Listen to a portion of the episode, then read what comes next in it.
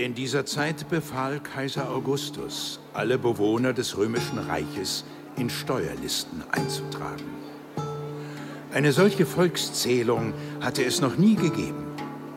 Sie wurde durchgeführt, als Quirinus Statthalter in Syrien war. Jeder musste in seine Heimatstadt gehen, um sich dort eintragen zu lassen.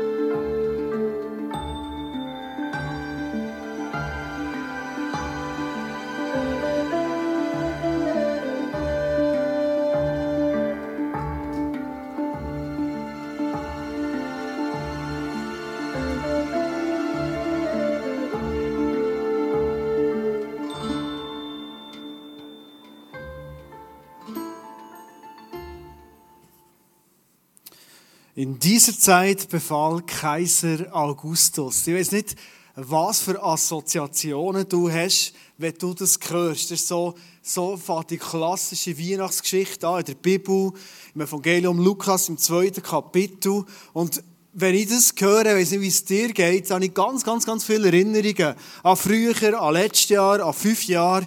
Wir feiern immer wieder mit dieser Geschichte Weihnachten. Kennen wir das? Und ich habe das Gefühl, wenn wir so Weihnachten uns erinnern daran, dann haben wir so das Gefühl, Weihnachten ist doch enorm schön, enorm stimmungsvoll, enorm idyllisch. In diesem Stäuelchen sind sie doch dort. Und du spürst richtig die Wärme, die von dem Ochs ausgeht. Und das Esel, was so mit den Örli immer tut und so herzig ist. Und Jesuskindli, der am Stremperlen ist. Und dann ist so eine schöne Laterne drin und so ein gemütliches, irgendwie einfach gemütlich. Oder? Und vielleicht hast du mal ein Krippenspiel mitgemacht oder vielleicht hast du mal noch ein Bild mitgebracht von unserer Weihnachten vor 5 Jahren. Der in der Mitte, das ist Miguel, der hat dann geflötelt. Das haben wir als Eltern immer mega mit viel Freude ertragen, wenn er geflötelt hat. Und in Weihnachten, hey, vielleicht kann man das Licht noch ein bisschen wegnehmen, dass man das Bild besser sieht. Und in Weihnachten haben sich seine Cousins und Cousinen, die kennst du vielleicht, getroffen. Könntest du das Licht noch ein bisschen fortnehmen, Dan? Das wäre super, sonst sieht man es fast nicht. Haben dann gesagt, komm, wir mit dir zusammen flöteln. Das ist doch Weihnachten, oder? Du hörst zum Glück nicht, wie sie geflötelt, du siehst es nur, das reicht. Das ist mein Ding. Aber die Grossmutti hat es gesehen und sie hat sich immer wieder Tränen abwischen im rechten Auge. Sie war so ergriffen von der Weihnachten. Das ist nicht ein kleines Bild, das wir haben, oder? Ich werde dir heute Morgen ein Bild mitgeben von Weihnachten, wo ich glaube, dass die Realität viel, viel näher kommt. Weil Weihnachten, in dem Abschnitt, der da vorhin kurz eingeblendet war, in dieser Zeit befahl Kaiser Augustus, dort braut sich so richtig ein riesen Sturm zusammen. Und zwar wirklich ein Sturm. Mit allem Drum und Dran.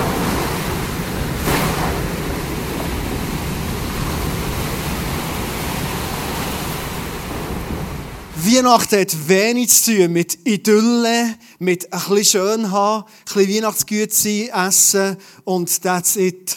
Sondern Weihnachten ist ein Geschichte mit einer riesen Brisanz. Ich werde kurz in die Geschichte hineinnehmen und dir erklären, warum das Weihnachten und das Thema heute Gott im Sturm so viel Zusammenhang hat. In dieser Zeit, wo Jesus auf die Erde geboren wurde, ist in diesem Kontext der Geschichte etwas ganz Spannendes passiert. Und zwar ist der Julius Caesar, den kennen wir wahrscheinlich, wenn wir Asterix gelesen haben, ganz sicher. Weisst sogar, wie er aussieht, da haben immer Bilder drin. Gross, schlank, das Gegenteil von mir, das war der Julius Caesar. Und er ist ermordet worden, 44 vor Christus. Und 44 vor Christus bis zur Zeit 31 vor Christus hat es extrem viele Bürgerkriege gegeben. Es war ein blutiges Zeitalter in dieser Zeit. Und Menschen haben sich gesehnt nach einer Veränderung. Und 31 vor Christus ist sein Adoptivsohn, der Octavian, ist zum Alleinherrscher über das gesamte Römische Reich gemacht worden. Und das gesamte Römische Reich, das waren dann etwa 60 Millionen Menschen, das war die damals bekannte Welt. Und der Nachfolger, der Octavian, der hat sich selber einen Titel gegeben. der Augustus. Das heisst nichts anderes als der Erhabene. Er war der Chef über allem, aber er war auch der hohe Priester. Also er ist eigentlich richtig angebetet worden zu dieser Zeit.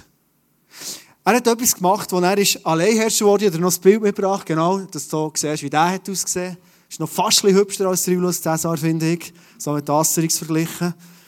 Er hat seinen Vater, Julius Caesar, hat er zur Gottheit erklärt. Zu einem Gott. Das haben sie früher viel gemacht, Römer. Und was ist mit ihm geworden? Ja, wenn dein Vater Gott ist, dann bist du Gottes Sohn, oder? Also, der Augustus hat von sich gesagt, ich bin Philius Deus, Gottes Sohn. Das war er. Und so ist er auch dahergekommen. Und die Leute haben ihn bejubelt, die Leute haben riesige Hoffnungen gesetzt. Ihn haben gedacht, jetzt kommt eine gute Ära, jetzt kommt der Wohlstand, jetzt kommt der Frieden, der richtet das Reich auf. Und die ganzen Hoffnungen waren auf ihn gesetzt. Wenn du zu dieser Zeit gefragt hast, 31 vor Christus bis zur Geburt von Christus, wer ist der Sohn von Gott? Da hat die Leute politisch korrekt eine Antwort gegeben, nämlich, es ist der Augustus, der Octavian, Philius Deus. Also du merkst, ein Sturm hat sich zusammengebraut, weil hier ist ein römisches Reich aufgebaut worden. Und jetzt kommen wir zur Weihnachtsgeschichte, Lukas 2. Da kommt auf einmal Gott selber mit seinem Sohn auf die Erde und sagt, ich baue hier auch ein Reich auf. Wenn wir uns nämlich überlegen, schnell heute ein bisschen Meteorologie. Das ist immer cool, wenn man in die Kirche kommt und ein bisschen gebildet wird in der Kirche, finde ich. Was ist ein Sturm? Ein Sturm ist nichts anderes als zwei Druckgebiete, die aufeinandertreffen. Sehr oft ein Tiefdruckgebiet mit einem Hochdruckgebiet.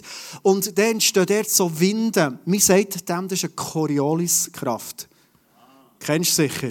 Der Gustave de Coriolis, habe ich nachher gelesen noch, hat im 17. Jahrhundert das Phänomen untersucht. Darum heisst es Corioliskraft. Also beim nächsten Weihnachtsessen, wenn du mal ein bisschen gut anstehen, dann sagst du, hast du gesehen, der Guckiefen? Guckiefen, hast du die Corioliskraft gesehen im Guckiefen? Da bist du fein ein bisschen bei den Leuten mit dieser Aussage. So, gut. Für alle, die das nötig haben, wir ja alle zusammen nicht, aber vielleicht jetzt irgendjemand, gell? Und die Corioliskraft, das sind eben die Winde, die entstehen, der Sturm, was es gibt, durch das es die Gebiete aufeinanderprallen. Also, bildlich gesagt, ist ein Tiefdruckgebiet vom Römischen Reich, das ist ein bisschen wertend, ich weiss, in ein Hochdruckgebiet von Gottes Reich zusammenprallt. Philos Deus Octavian, Jesus Christus, geboren im Stall in Bethlehem und zwei Reiche prallen aufeinander. Weihnachten bedeutet Sturm. Und wenn du die Geschichte gut liest in der Bibel, ich kann dir das empfehlen, in den nächsten Tagen die mal zu lesen, merkst, Jesus hat nicht einen idealen Start auf der Erde. Also das Stäueli war nicht so gemütlich, wie wir es in den Kinderbüchern zeichnen, sondern er war wirklich am Rand der Gesellschaft. Brutal draussen. Kaum auf der Welt müssen flüchten, Menschen wollen umbringen und dann ist das Ganze, der Sturm weitergegangen. Das war der Start von Jesus. Das ist effektiv Weihnachten. Ich werde dich heute Morgen wirklich mitnehmen. Du bist vielleicht heute da und du kennst den Glauben schon lange. Und vielleicht bist du heute Morgen auch da und jemand hat dich eingeladen und du bist Jesus und den Glauben und Weihnachten und was es genau bedeutet, dem Lehren kennen. Und das ist egal, aus welchem Ecke du kommst. Aber ich werde heute Morgen ganz, ganz ehrlich sein mit dir. Und vielleicht haben dir ja schon Leute gesagt, hey, komm zu Jesus, hey, weisst, dann geht es so richtig ab. Das stimmt. Also, die Qualität von der Beziehung mit Jesus, die würde ich nie mehr hergeben. Nie mehr. Die Möglichkeit, jeden Morgen aufzustehen und mich von dieser Kraft und Liebe und Fülle auffüllen und so in den Tag hineingehen, egal ob es jetzt Montag ist oder Freitag ist, ob es schön ist, ob man snowboarden kann oder muss arbeiten muss, es spielt keine Rolle. Sondern das ist Beziehung mit Jesus. Das stimmt. Und das ist eine riesige Qualität. Wir kommen am Schluss auf das zurück. Wer aber das Gefühl hat, und wenn es dir gesagt ist worden, hey, komm zu Jesus, und dann sind deine Probleme im Leben endlich fort, dann willst du in einem Flow-In sein. Dann musst du dich enttäuschen. So ist es nicht. Wir sind als Menschen auf dieser Erde. Und spätestens so dann, wenn wir uns zu dem Namen von Jesus Christus, der Weihnachten auf die Welt ist, bekennen, geht der Sturm los bei uns. Ja, diese Woche, am Montag, mit einem guten Freund von mir ein Gespräch gehabt, hat mir wieder mal erzählt aus ihrer Geschichte, wie er in den Glauben zu Jesus hat gefunden hat. Ich liebe es, wenn wir den Menschen erzählen, wie sie Jesus gelernt haben. Das finde ich das Spannendste überhaupt. Und er hat mir erzählt, er war zusammen mit einer Frau, sie wollte heiraten. Er war nicht im Glauben, er ist nicht so, wie man sagt, christlich aufgewachsen, er hat das nicht gekannt, hat aber ein gewisses Interesse gehabt. Und dann haben sie gemerkt, wir wollen heiraten, haben sie geschaut, wer könnte uns trauen, sie haben so eine Ehevorbereitung gemacht bei einem evangelischen Pfarrer. Und der hat das super gemacht mit ihnen und mein Freund hat sich immer mehr aufgetan für das. Und seine Frau, die hat mit Glauben gar nicht machen können. Aber sie hat das gut gefunden, Ehevorbereitung, in die Kirche gehen, Trauung. Kein Problem, absolut kein Problem. Wenn er für sie gebetet hat, hat sie gesagt, hey, easy, ist so gut, machen wir. Bis zu dem Punkt, wo sich mein Freund vor x Jahren für die Beziehung mit Jesus entschieden hat. Dann ist eine Brisanz reingekommen, dann ist ein Sturm losgegangen. Und so haben sie gemerkt, hey, wir sind irgendwie an unterschiedlichen Orten. Du und ich. Und nicht, weil er das Leben völlig geändert hat. Er war nicht jeden Sonntag in der Kirche oder hat irgendwie alles anders machen wollen. Sondern es war ein geistlicher Sturm. Er in diesem Druckgebiet von Jesus und sie ganz bewusst noch nicht. Und da ist gemerkt, ein Sturm entstanden. Also, Jesus in unserem Leben, da entstehen Stürme. Das ist Realität. Gehen wir zurück zu nicht Adam und Eva. Maria und Josef, es reicht. Wir gehen nicht ganz anfangen heute. 2000 Jahre und noch ein bisschen mehr dazu reicht. Gehen wir zu Maria und Josef. Ich meine, die Geschichte an sich, ich kenne den Josef nicht so gut. Vielleicht kann ich ihn im Himmel noch ein bisschen besser kennen. Aber ich kann mir vorstellen, der Josef, ein junger Mann, der hatte Pläne. Ich weiss nicht, ob er geplant hatte, dass seine Verlobte schwanger wird und nicht mal von ihm. Ich glaube nicht, dass er es geplant hatte. Ich glaube auch nicht, dass er gedacht, dass er jetzt mit einer hochschwangeren Frau eine weite Reise machen muss und er weiss nicht mal, wo er übernachten kann. Das hat er wahrscheinlich auch nicht geplant. Also der Josef mit der Maria war voll im Sturm. Lass uns kurz in einen Clip hineinschauen, wie ihr Sturm in dieser hochschwangeren Zeit effektiv ausgesehen. So reiste Josef von Nazareth in Galiläa nach Bethlehem in Judäa, der Geburtsstadt von König David. Denn er war ein Nachkomme von David und stammte aus Bethlehem. Josef musste sich dort einschreiben lassen, zusammen mit seiner Verlobten Maria, die ein Kind erwartete.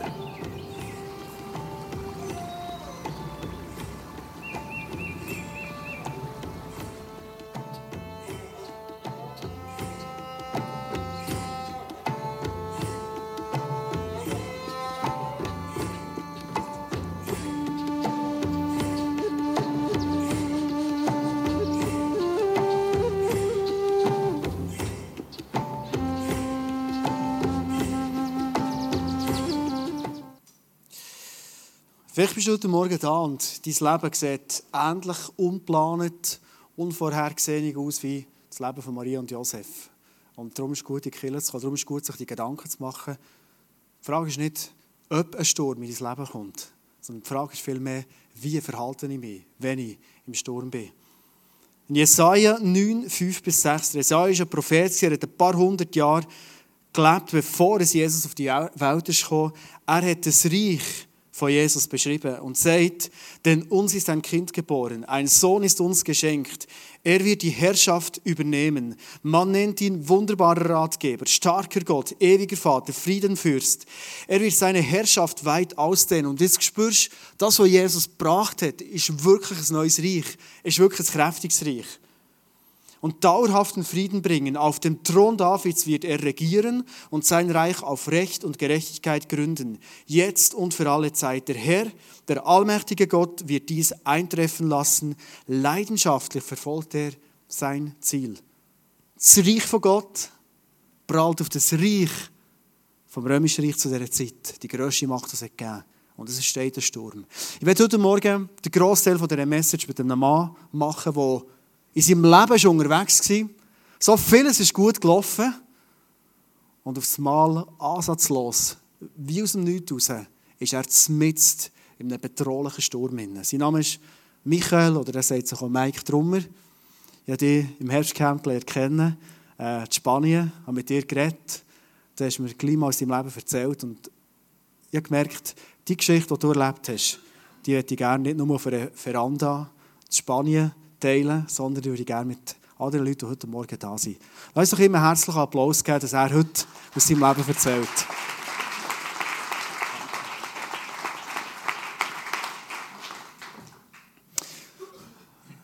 Du bist von Bern, du redest das schön bereits Berndeutsch, hast aber einen guten Bezug zu Interlaken, weil, glaube ich, deine intensivsten Jugendjahre, nein, nicht Jahre, aber Zeiten hast du, glaube ich, auch ein bisschen hier auf dem Bödeli verbracht, da mit den Regen zu klären und so. Da läuft etwas, nehme ich an. Genau, so ist es. Meine Großmutter und meine Großeltern sind eben in Interlaken oder in Untersee aufgewachsen, von dem her kenne ich mich da auch ein bisschen aus. Ja. Cool. Du bist ein bisschen in Zürich ausgewohnt, eine Zeit lang, bist wieder zurück auf Bern, das wirst du zum Teil noch erzählen in deiner Geschichte. Vater von 2 Kindern, mega coole. Ich kenne sie nicht so gut, aber die paar Begegnungen waren gut. Und nimm es doch kurz rein, warum hat dein Leben, deine Geschichte oder ein Teil von deiner Geschichte extrem viel zu tun mit Sturm? Mein Sohn, Raphael, das ist ein Samichlösli, der hat am 6. Dezember Geburtstag. Und den 7. Geburtstag werde ich nie vergessen. Das ist jetzt 5 Jahre her, also Anfang Dezember vor 5 Jahren. Einerseits haben wir Geburtstag gefeiert, andererseits ist dann, habe ich Nachricht bekommen, dass meine Frau, die Andrea, Krebs hat. Dann ist die Diagnose gekommen, genau am Geburtstag von meinem Sohn, der dann 7 geworden ist. Wenn wir ein bisschen zurückblenden, du hast jetzt mit dem mal gestartet. Wie hat vorher euer sehr glückliches Familienleben ausgesehen? Ja, und ähnlich ist das Jahr ist es so, ich würde sagen, es war eine der glücklichsten Zeiten von unserem Leben. Wir waren glücklich geheiratet. Wir haben über 5 Jahre in Zürich gewohnt. Und das war schon nicht nur einfach, in einer neuen Stadt mit kleinen Kindern. Dann sind wir zurückgekommen nach Bern. Vor allem Zürich, oder? Ist nicht unsere Heimat, einfach, oder so. Berner in Zürich, genau. Ja. Muss man sich zuerst daran gewöhnen, dass alles so schnell geht, oder?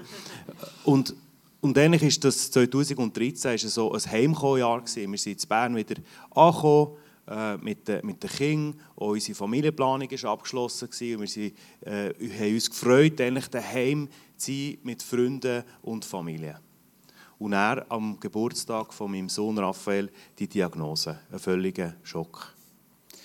Ich kenne es selber nicht, so eine Diagnose so nach müssen zu hören. Ich bin bis jetzt so dankbar für das. Aber könntest du uns ein bisschen reinnehmen, was löst das bei ihm aus? Wie ist es dir gegangen in diesem Moment? Ja, wenn man das Wort so Krebs hört, sie hat Lymphdrüsenkrebs gehabt, das ist ja wie ein völliger Schock. Also das Blut bleibt dem wie stehen. Und man weiss nicht, was das heisst. Das klingt einfach schlimm, aber man weiss nicht, was das heisst. Und denke, das war wirklich auch der Anfang vom grössten Sturm, den ich gesehen habe in meinem Leben. Weil 11 Monate später ist dann Andrea gestorben. Du bist ein gläubiger Mann, schon vorher. Wenn man an Gott glaubt, glaubt man vielleicht sogar an Wunder. Ich finde es ein riesiges Spannungsfeld. Wie hast du das erlebt und wie bist du mit dem umgegangen? Das ist für mich auch für meine Frau ist das wie klar gewesen. Die das Vaterunser kennen, dort betet man ja, oder, dass eigentlich hier die Welt da unten, die soll wie aussehen wie im Himmel. Und im Himmel gibt es keinen Krebs. Und für uns war klar gewesen, eine Krankheit ist nie Gottes Wille. Und zugleich ist die Diagnose steht im Raum. Von dem her war für uns die Frage gewesen, Jesus, wie möchtest du heilen? Und ich kann mich erinnern, so in einem Gebet haben wir einfach auch gerungen, ja, wie sieht der Weg von der Heilung aus? Und Jesus hat eigentlich zu uns geredet in so einem Bild. Wir haben so wie ein mehrstöckiges Haus gesehen. Und das hat uns eigentlich auch geholfen in dieser Zeit. Das ist wie unser Haus von der Heilung geworden. Und für uns war wie klar gewesen, der Chefarzt, der ist Jesus. Aber das Haus von der Heilung hat wie mehrere Stöcke. Da gibt es vielleicht die Schulmedizin, also die Ärzte, die man mit ihnen zu tun hat. Dann gibt es eine geistliche Dimension von Heilung und es gibt auch andere Aspekte, wie beispielsweise Vitalstoffe oder so. Das hat uns wie geholfen, auch im Umgang mit diesen Ärzten. Und für uns war schon klar gewesen, Heilung, wir weiss, wie Gott überlassen, wie er möchte Heilung schenken, sei das durch eine traditionelle Chemotherapie oder durch eine Spontanheilung. Und wir haben wie empfunden, wir möchten alles in Anspruch nehmen, was es da gibt. Hat er bis zum Schluss immer wieder auf Wunder betet oder resigniert man da mal irgendwann? Die das vielleicht kennen aus dem engeren Umfeld, so ein Krebsthema ist so eine richtige Auf- und Abfahrt. Man hat Hoffnung, man bekommt gute Neuigkeiten, man bekommt schlechte Neuigkeiten und wir haben eigentlich immer geglaubt, dass das gut rauskommt. Und speziell ist auch, dass wir auch ganz viele Wunder haben erlebt. Kannst du so eins erzählen? Eines, das ganz eindrücklich war, Andrea hat so eine eine ganz starke Chemo machen müssen. Das hat dazu geführt, dass ihr Immunsystem einfach auf Null herabgesetzt war. Und in so einem Moment ist man sehr fragil. Und man muss schauen, dass eigentlich die Entzündungswerte im Körper nicht ansteigen. Und die sind einfach permanent angestiegen. Sie hat höchstes Fieber gehabt. Und das war wirklich eine kritische Situation gewesen. Und sie war dann alleine im Zimmer und hat einfach zu Jesus geschrien. Und dann hat sie wie ein Licht gesehen im Zimmer. Sie hat wie empfunden, dass ein Engel reingekommen ist. Und sie hat wie gemerkt, dass etwas passiert in ihrem Körper. Die Krankenschwester ist 5 Minuten später reingekommen und gesagt, «Ha, was ist da los in diesem Zimmer?» Und ist gerade das Fenster auf. Die hat wie wahrgenommen, dass etwas ist passiert in diesem Raum. Und hat dann Fieber gemessen und hat Entzündungswerte gemessen. Und die sind eigentlich total weg gewesen. Also wir haben so krasse Wunder erlebt und gleich haben wir das ultimative Wunder, dass meine Frau jetzt neben mir stehen würde. Das haben wir nicht erlebt. Es war der 17. November 2014, wo sie, glaube ich, für euch mega überraschend gestorben ist. Genau. Es ist wie hast du das erlebt? Die ganze Gefühlslage vorher, nachher. Kannst du uns da ein bisschen reinnehmen? Es ist, wie du hast gesagt, im November, jetzt, vor 4 Jahren, ist Andrea gestorben. Und es war trotz allem ein totaler Schock. Ich habe eigentlich immer bis zum Schluss geglaubt, dass Gott uns da irgendwie wird rausholen aus dem Dilemma, von dieser Diagnose, von dieser lebensbedrohlichen Krankheit. Und von dem her war es für uns alle, oder für mich, einfach ein Riesenschock. Ich kann mich erinnern, in die Woche, in der er kam, ich bin jeden Morgen eigentlich erwacht und habe gedacht, ich habe einen Albtraum gehabt. Das ist wie gar nicht passiert. Es war wirklich ein Riesenschock. Und natürlich auch für mich, oder? Ich verliere meine Frau. Aber man ist plötzlich auch alleine unterwegs mit 2 Kindern. Man ist auf einen Schlag auch alleinerziehender Vater von 2 Kindern. Meine Kinder waren dort 5 und 8. Was ich immer wieder höre, habe ich zum Teil selber schon erlebt, wenn man so Schläge erlebt, das löst immer Fragen aus. Hast du das auch gehabt? Und wenn ja, was waren deine Fragen? Absolut. Auf der einen Seite haben wir auch Wunder gesehen. Wir glauben an Wunder. Wenn man die Bibel liest, sieht man, dass es gibt kein Beispiel, wo jemand, der krank war, zu Jesus kommt. Und Jesus hat ihn einfach mit einer Krücke wieder heimgeschickt. Also jeder, der zu Jesus kam, ist wie geheilt worden. Und das ist ja eine riesige Enttäuschung. Und eine Geschichte hat mich dort mega herausgefordert vom Johannes. Ich glaube, die Verse werden da noch eingeblendet. Johannes war eigentlich im Gefängnis. Und Johannes war ja einer, der erkannt, dass Jesus Gottes Sohn war. Und er hatte auch eine Krise. Er war im Gefängnis und hat plötzlich nicht mehr gewusst, dass mit dem Jesus stimmt das eigentlich. Er hat eigentlich seine Freunde oder seine Jünger zu Jesus geschickt und hat dann Jesus gefragt, bist du wirklich Gottes Sohn? Und was mir interessant dünkt, ist so, was Jesus ihm gesagt hat. Wenn man es liest, er hat nicht wirklich eine Antwort gegeben und er hat ihm auch nicht neue Informationen gegeben. Und ich habe wie gemerkt, manchmal haben wir so Enttäuschung erlebt, wünscht man sich ja eine Antwort von Gott und man betet und vielleicht hört man nicht eine Antwort direkt oder nicht eine neue Information. Und für mich ist es so, was Jesus am Schluss sagt, ist für mich so wie ein Schlüssel geworden, wo Jesus sagt, glücklich sind die, die nicht an mir Anstoß nehmen. Und ich habe wie gemerkt, wenn man so eine Enttäuschung erlebt, dann kann man wirklich auch Schiffbruch erleben. Man kann wie mit dem Schiff auf den Grund laufen. Man kann, und der Schlüssel ist wirklich, dass man wie kann das Warum wie loslassen kann. Und für mich ist das Warum wie zum einem Dennoch geworden. Ich habe Jesus gesagt, ich tue einmal Fragen und das, was ich höre, lenkt mir als Antwort und dann tue ich nicht mehr Fragen, warum das ist passiert. Und ich habe etwas gehört, das kann ich dann so im 1:1 Gespräch noch erzählen, die was interessiert. Aber ich habe wie gemerkt, der Schlüssel ist, dass ich wie kann, das wie loslassen kann und dass das nicht etwas wird, das mein Glauben letztendlich auch torpediert. Hast du eine Erklärung, warum dass du ready warst? Einmal zu fragen, Gott nicht die ganze Zeit die Frage zu stellen. Das ist das, was ich immer wieder höre, was passiert. Warum hast du das können? Wenn ich zurückschaue, sehe ich, wie Gott uns wie vorbereitet hat. Unsere ganze Familie einfach auf das Schwere, das kommt. Und das kennt man oftmals erst, wenn man zurückschaut. Und ich habe wie gemerkt, am Schluss ist es wie ein Aspekt. Ich habe gemerkt, was denke ich über Gott? Was glaube ich, dass Gott ist? Kann ich umarmen in meinem Herz, dass er gut ist? Und das habe ich gemerkt, ist ja eigentlich etwas ganz Banales, etwas Einfaches.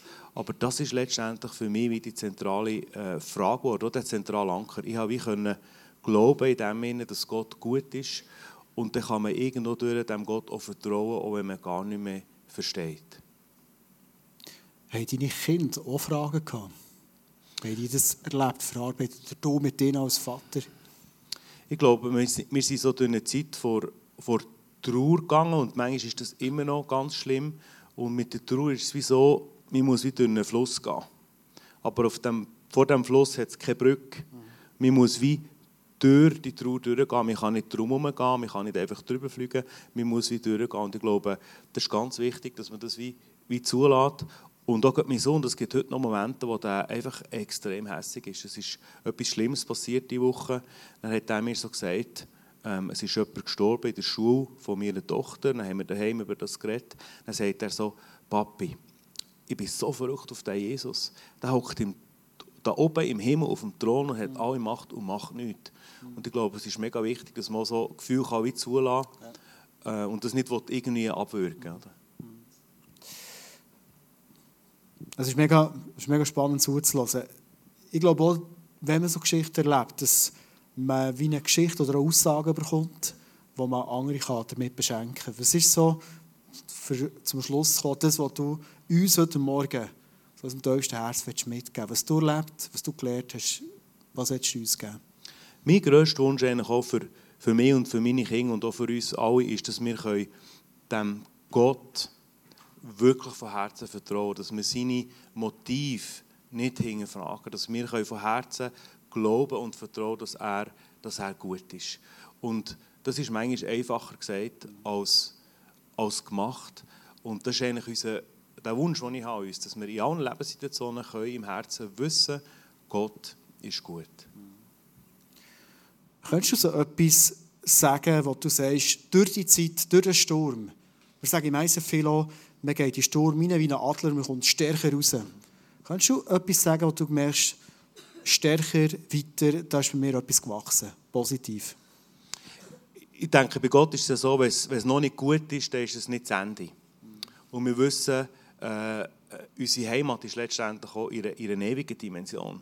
Und dort ist der Ort, wo alles heil ist. Und ich denke, ich habe sicher ganz viel einfach wie gelernt, dass ja, auch wenn Sachen nicht so laufen, wie man sich das wünscht im Leben, wenn man Verluste erlebt, und ich glaube auch, bei mir war der Verlust, dass ich meine Frau verloren habe, und bei dir ist der Verlust etwas anderes. Vielleicht ist es deine Arbeit, vielleicht ist es eine Beziehung, die du verloren hast, vielleicht ist es deine Gesundheit. Und ich habe wie gemerkt, Jesus ist in mir, in dieser Situation und in diesem Leidensweg, ist er einfach neu als ein ganz nahbarer Gott, habe ich ihn erlebt. Der ganz nach ist. Und da habe ich wie gemerkt, Jesus selber hat auch gelitten. Es ist manchmal für uns, die im Glauben sind, haben wir das Gefühl, wie du am Anfang hast gesagt, Andi, wenn man Christ ist, geht der Schalter an und alles ist perfekt. Ich glaube, der Schalter geht an, aber es ist vor allem, dass Gott eigentlich immer mit uns ist. Ich würde gerne noch länger zulassen, aber wir lassen mal so stehen. Es sind aus meiner Sicht mega starke Aussagen, die mich selber auch ermutigen, so unterwegs zu sein und so zu bleiben. Merci fünfmal hast du es erzählt, heute Morgen. Und wir würden dir gerne noch ein Geschenk mitgeben. Wir würden immer gerne Gäste beschenken. Das cool. Ist das Interlaken so, das Thunen so. Und Milena, danke vielmals. Lass uns Mike einen herzlichen Applaus geben. Danke vielmals. Gut. Cool. Merci vielmals. Cool. Ich habe es mit dem Simon nicht abgesprochen. Er als Pastor von ICF Interlaken. Aber ich habe als Pastor von ICF Thun, weil natürlich als Riesenherz für Interlaken. Wirklich, als ich Mike im Camper zugelassen habe, denkt, in mir brennt der Wunsch. Und den möchte ich heute zum Schluss mit dir effektiv teilen, den Wunsch. Ich werde dir den letzten Ausschnitt aus der Bibel mitgeben, was Jesus, kurz bevor er in seinen ultimativen Sturm hineingegangen ist, bevor er ins Kreuz ist und er gewusst, und jetzt nehme ich die Schuld vor Menschheit auf mich, was er gesagt hat. In Johannes 16,33 steht, seine Aussage war zu seinen Jüngern, zu seinen engsten Leuten, ich habe euch das alles gesagt, damit ihr in mir Frieden habt. In der Welt werdet ihr hart bedrängt. Schon krass. Also nicht in der Welt wird es nicht immer lustig sein oder werdet ihr auch ein bisschen durchgeschüttelt. Jesus selber hat gesagt, in der Welt werdet ihr hart bedrängt. Also die Frage ist nicht, kommt ein Sturm in dein Leben oder nicht? Bist du im Moment drin oder nicht? Die Frage ist vielmehr die, wie gehe ich durch den Sturm? Und jetzt kommt ein Satz, der ist für mich so tröstend. Doch ihr braucht euch nicht zu fürchten. Ich habe die Welt besiegt.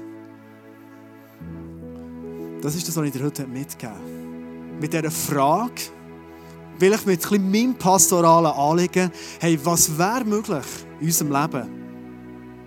Wenn wir Menschen werden, die die Beziehung mit Jesus oder mit dem Vater im Himmel nicht so vertragsmässig gestalten. Ich habe manchmal das Gefühl, wir sind als Menschen unterwegs und sagen, also Gott, ich habe mich mal entschieden für dich, für ein Leben mit dir. Aber eigentlich so geschrieben oder ungeschrieben, haben wir so wie Vertragsdetails ausgehandelt, oder? Ich gebe mein Leben dir, aber erwartest schon ein bisschen etwas, oder? Und solange das Leben gut läuft, ich bin im Moment in einem guten Flow, und sage immer, wenn die Leute fragen, wie es mir geht, ist nicht immer so gewesen. Vor 2 Monaten hat ich anders geredet. Ich bin wirklich in einem guten Flow. Weißt du, solange dass die Vertragsbedingungen eingehalten werden und ich zufrieden bin mit Gott, ist alles gut. Die Frage ist, was ist im Sturm? Was ist in den Momenten, wo du nicht verstehst, warum du das erlebst, was du jetzt hast? Und ich erlebe so viele Menschen, Christen oder nicht Christen, in diesem Moment sagen, Gott, ich verstehe dich nicht. Und das Sagen ist noch nicht das Problem. Aber in dem Moment sich zurückziehen, und darum finde ich die Geschichte von Mike so stark, in dem Moment sich zurückziehen und sagen, ich wende mich mal ein bisschen ab. Ja, heute Morgen, als ich gebetet habe für die Gottesdienste, heute Morgen hier sind und zu tun, habe ich den Eindruck, dass ich heute auch in Situationen rede, dass Leute da sind, die wie so ein verkrustetes Herz haben bekommen. Der Sturm, den du erlebt hast. Der Sturm, wo du Fragen hast bekommen. Und du hast das Gefühl, ich muss eine Antwort haben auf das. Und Mike hat es vorhin erzählt. Oft gibt uns Gott nicht die ultimative, klare Antwort, die alles wieder Sinn macht. Sondern es gibt viele Leute, die sterben, die nie eine Antwort bekommen für ihr Leid und für den Sturm, den sie erlebt haben. Sondern was Gott sagt, hey, ich habe im Sturm, wenn ihr hart bedrängt werdet, habe ich für dich einen Frieden parat. Und was ich mir wünsche als Pastor, für dich, nicht wegen mir. Aber was wir wünschen als Pastor, dass wir können, von diesem Level 1, wo wir immer alles Gott zuschieben, immer fragen, hey Gott, warum, in ein Level 2 oder vielleicht sogar ein Level 5 reinkommen können und können sagen, Gott, du bist gut. Du bist gut. Ich verstehe es nicht. Ich verstehe meinen Sturm nicht. Aber du bist gut. Weil dann kann etwas passieren in unserem Herzen. Und das ist das, was wir für dich wünschen. Dass Jesus sagt, es stimmt, du wirst hart bedrängt. Es stimmt, es wird nicht alles fair laufen auf dieser Welt. Aber weißt du was? In diesem Innen gebe ich dir Frieden.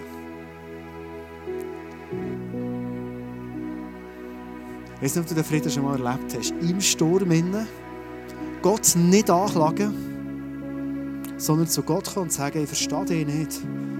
Es ist schwierig, ich werde hart bedrängt. Ich stelle dir nicht die Frage, sondern ich glaube, dass du ein Gott bist, der mit mir durch den Sturm durchkommt. Wenn du es noch nie erlebt hast, ich lade dich, warte auf den nächsten Sturm. Also nicht, dass du es erbitten musst, oder so. Ist gut, wenn es nicht so meinst, ist wieder schön, dass es sonst ruhiger wird. Aber gang mit dem Level 3, 4, 5 Haltung hinein und sagst, Gott, ich stelle nicht die Frage, sondern jetzt will ich mit dir durch den Sturm durchgehen. Die Bereitschaft zu haben. Im Fall, ich kenne nicht so viele Christen wie ein Mike oder nicht so viele Menschen, die genau die Haltung haben bewahrt. Sondern die hören immer wieder das andere. Und weißt du, was passiert? In der Bibel steht, wir sollen zuerst unser Herz bewahren. Dass immer wieder in dem Moment, in dem wir uns abwenden von Gott und wir sagen, hey, verstehe dich nicht mehr, es geht für mich nicht auf, warum überhaupt? Dann entsteht Schaden sehr oft in unserem Herzen. Und bei dem Bild, das ich heute Morgen hatte, glaube ich, dass Gott heute Morgen dir, wenn du merkst, das ist mein Herz, das ist irgendwo hart geworden, In der Bibel steht manchmal, es ist so bitter geworden, in der Kruste bekommen. Es ist nicht mehr im Schlag und fleischig, sondern es ist vielleicht schon fast wie ein Stein, fühlt es sich an, der Bereich in deinem Herzen. Dass du Jesus heute Morgen, auch wenn dein Sturm vielleicht schon länger zurückliegt und du merkst, du hast noch so Spätfolgen, so wie der Lothar, der ins Oberland ist gekommen, 1999, und du hast jahrelang die Bäume umknicken gesehen. Du sagst, hey, diese Spätfolgen, die werde ich heute Morgen von dir höchstpersönlich, Vater im Himmel, du, der gut bist, heilen. Und verstehst du, das wünsche ich mir für dich. Ich glaube, Gott kann das handeln, wenn dein Herz etwas härter ist worden. Logisch wünscht er sich auch ein weiches Herz für dich. Als Pastor kann ich es handeln, weil vielleicht viele Leute in der Kirche immer noch auf dem Level 1 rumkriechen und sich immer mit den gleichen Fragen beschäftigen. Das Leben lang mit den Level 1 Fragen sterben. Ich kann es handeln. Aber ehrlich träume ich von mehr. Überlegen wir manchmal, wie wäre eins auf Interlaken? Wie wäre eins auf Thun, ein Licht in einer Gesellschaft, die sagt, stimmt, mein Leben ist nicht easy. Stimmt, es stürmt. Es stimmt, das macht für mich keinen Sinn. Es fühlt sich überhaupt nicht gut an und ich bin im Limit. Aber Gott ist gut. Hey, Gott ist so gut. Und erzählen, was für einen Frieden du in diesem Moment erleben kannst in deinem Herzen. Ich würde gerne für das beten zum Schluss. Darf ich euch bitten, dass wir zusammen aufstehen und für einen Moment hier unser Herz sinnbildlich Gott herstrecken und sagen, Vater im Himmel, Jesus Christus. Oder vielleicht ist es für dich noch ein bisschen nach, solche Ausdrücke zu brauchen. Vielleicht sagst du einfach mal Gott, die ich im Lehren kennen bin. Ich strecke dir mein Herz heute Morgen her. Du kennst den Sturm, in dem ich drin bin. Oder du kennst den Sturm, in dem ich lang, vielleicht viel zu lang in meinem Leben bin drin war. Und du siehst den Schaden, den mein Herz hat genommen in diesem Ganzen. Nicht wegen dem Sturm, nicht wegen dir, Gott, sondern weil ich mit diesem Moment in Bereichen bewusst abgewendet und distanziert habe von dir. Ich werde dir kurz einen Moment geben, wo du kannst persönlich deine Gedanken teilen mit Gott im Himmel, was ihm darfst sagen und ihn ganz konkret darfst bitten um Heilung.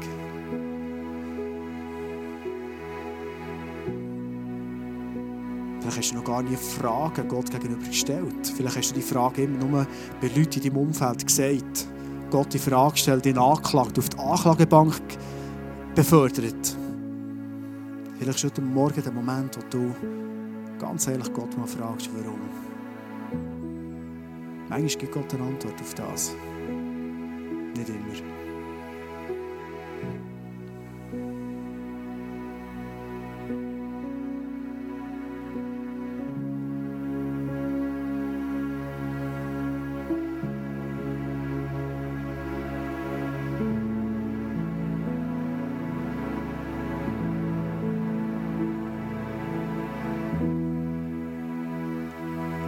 Jesus, danke, bist du heute der Heiler von unserem Herzen.